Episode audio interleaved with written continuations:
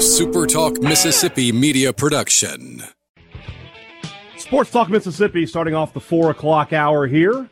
Brian Haydad here in Starkville, Michael Borky down there in Jackson, and joining us now on the Farm Bureau phone line. Check out favorites.com and go with the home team. Current Seattle Mariners second baseman and former MSU Bulldog. We'll go with legend. We'll give him that kind of respect here on the show today. Adam Frazier. Adam, thanks for joining us here today, man. We appreciate it. You spent, you know, I think what the first six, seven years of your career in Pittsburgh, and then, you know, in the last what five months, you've been traded twice to San Diego and then to, to Seattle. What's the process of a trade like for a player from finding out that you're going to, to moving? What is that process like for you guys?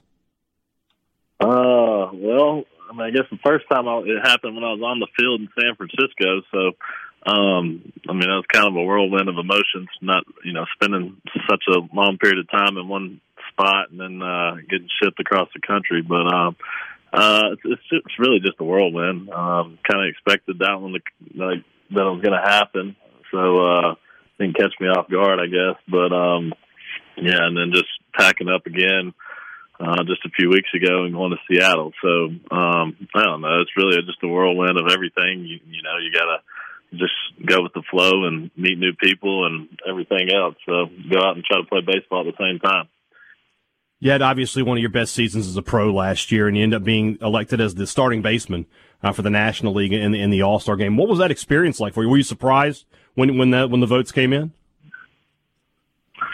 Um, I was excited. Um, you know, I felt like I had a pretty good first half, so it was pretty awesome to get that kind of recognition. Uh, being in an All Star game was a dream come true, and um, being able to start it was just a, uh, I guess, a cherry on top. So um, uh, it was a lot of fun. I know that, and uh, pretty cool to have that have that under my belt, and hopefully try to replicate that this season again this year was there a moment that that you know over that the two or three days, you know, the home run derby and the game itself that stood out to you?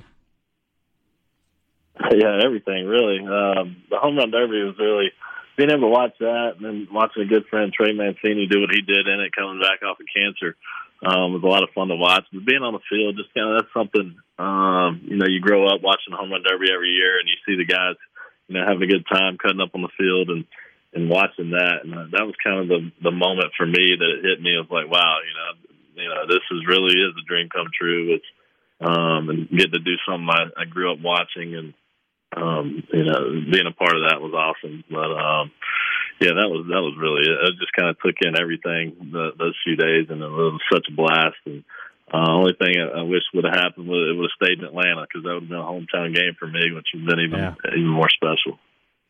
Well, you, you, know, you think about this past summer, and obviously that was a great moment for you in the professional career. But you know, Mississippi State obviously had a great uh, summer baseball wise itself, winning the first national title. Of course, you were on the team that played for the national title in 2013. One of the things we saw on Twitter not long after the the final game uh, was MSU. A lot of the former Diamond Dogs showing off these packages that had been sent out uh, by Mississippi State. Did, did you receive one of those packages? And, and and if you did, oh yeah, yeah. What what did it mean to you know have that that moment of of of recognition of hey, we were part of everything that built up to this moment? Uh, it meant a lot. I mean, when it happened, when the game happened itself, it was uh, it was kind of emotional for me. I mean, we were on a flight when when it was going on, and you know, I was with Bednar's brother, uh, Chris Stratton. Oh, yeah. Um, you know, especially Strat playing with him Mississippi State, and then um, him growing up Mississippi State fan. I knew what it meant to him. I knew what it meant to the community um, and the fans, everybody involved. And um, so it was kind of emotional when it happened. It couldn't have been any more happier. Um, but then, yeah, to get the, you know, to receive something, you know, they sent a cowbell, a hat, and stuff like that. It was, it was pretty cool just to, uh, you know, just reread that your team, your program, your alma mater is national champions, you know, for the first time in school history, and uh, just kind of soak it in. Um, and couldn't be more proud and so happy that happened last year you know, Mississippi State does a really good job of promoting you guys in, in the show. They talk about state to the show all the time. In, in the majors itself, with, with, a lot of your former teammates, you know, Hunter Renfroe is still in the league, uh, Jonathan Holder, and of course, new guys are showing up all the time. What is that fraternity like amongst former Bulldogs when you see each other uh, on the field?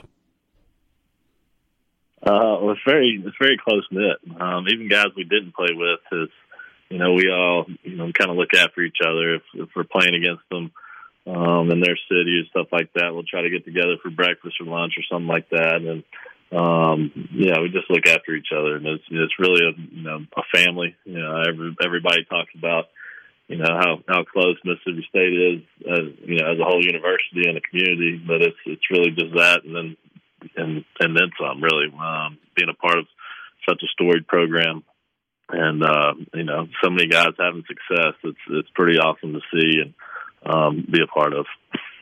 So, whenever we have a former player on from your era, it would be it here or on the Thunder and Lightning podcast, I always ask the same question. And we're scheduled to talk to John Cohen uh, in a couple weeks. So, if you've got something I can I can drop in there, I'd love it. But do you have a great John Cohen story? um, you need to ask him that if he's got one about me because because uh, we got a few, uh, you know, just uh, going back and forth. But um, I'm trying to think one that's suitable for for radio. Yeah, that's the question with John.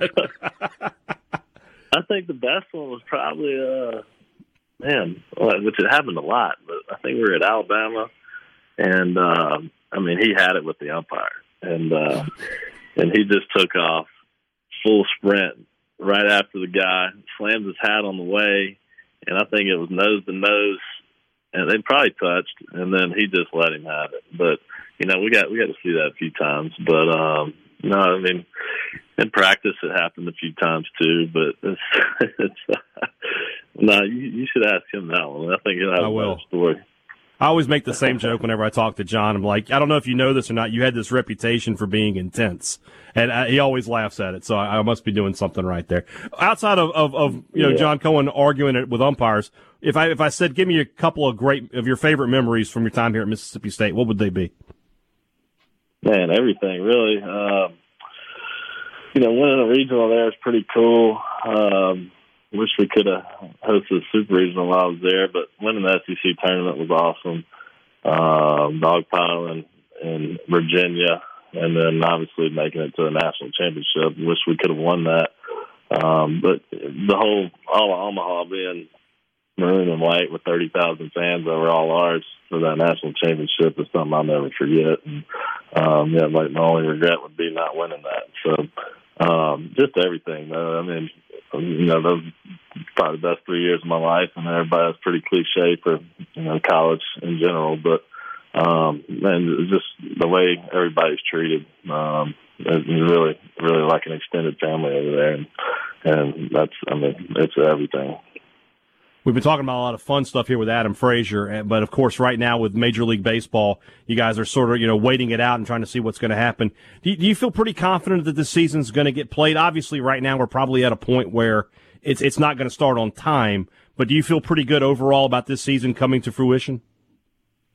Yeah, I mean, I think there, there'll be games played. I know spring training's more than uh, pretty certain that's going to be delayed, but uh, I'm pretty confident that we won't miss any games as well. So um, hopefully, I get some stuff worked out. I know there's a lot of differences from each side, and uh, I mean, hopefully it happens. I mean, I, I'm pretty confident. Like I said, it's, I don't think we're going to miss regular season games, but uh, I guess we'll we'll wait and see. As a guy myself, that I, I tend to always side with the players, and I certainly do in, in this situation that you guys are in right now. But for those who haven't followed as closely, as as you know, generically as you can, sort of outline what the players are looking for right now. Uh, well, there's a lot of competitive differences in the in the game right now. Um, the way the way things are structured, the uh, you know tanking is kind of the the thing right now, and mm-hmm. and it's not a good thing. So um, I think that we're trying to prevent some of that, and then uh, you know baseball is pretty popular right now, and I know the owners are capitalizing on that. So um, it's just there's there's a lot of different things that go into it, but just kind of de-incentivizing uh, losing aspect of things. Um, that's that's really kind of where we're at. Um, you know, just the I guess that's the surface level stuff that's easy to describe for people to understand. Well, the season's about coming up for for Mississippi State. Hopefully, it's going to get started soon for MLB. Do you do you, do you think you're going to be uh, making a trip back to Starkville this uh, this summer? Um, I guess we'll wait. I guess I'll see. Yeah, if we're we're locked out and we don't start games on time, then uh, yeah, I'll most definitely try to get back um, because I, you know, watching the game at Noble's is pretty special, and I haven't been able to do that in a few years, or do that in the, in the new stadium. So, um, yeah, we'll, we'll wait and see. I'd rather be playing, but uh, if uh, I can make that trip, I'll definitely make that happen. I don't want to speak for Coach Lemonis, but I'm just saying volunteer assistant Adam Frazier would probably go over pretty well in the dugout if you if you want to look at look at another career for a second. So, thanks a lot, man. Adam Frazier. Yeah. Yeah, Glad to talk to you, man. Really, really appreciate it. Yeah. I appreciate it. All right. it. Adam Frazier on the Farm Bureau phone line. Great talking with him. We'll be a Super Talk Mississippi media production.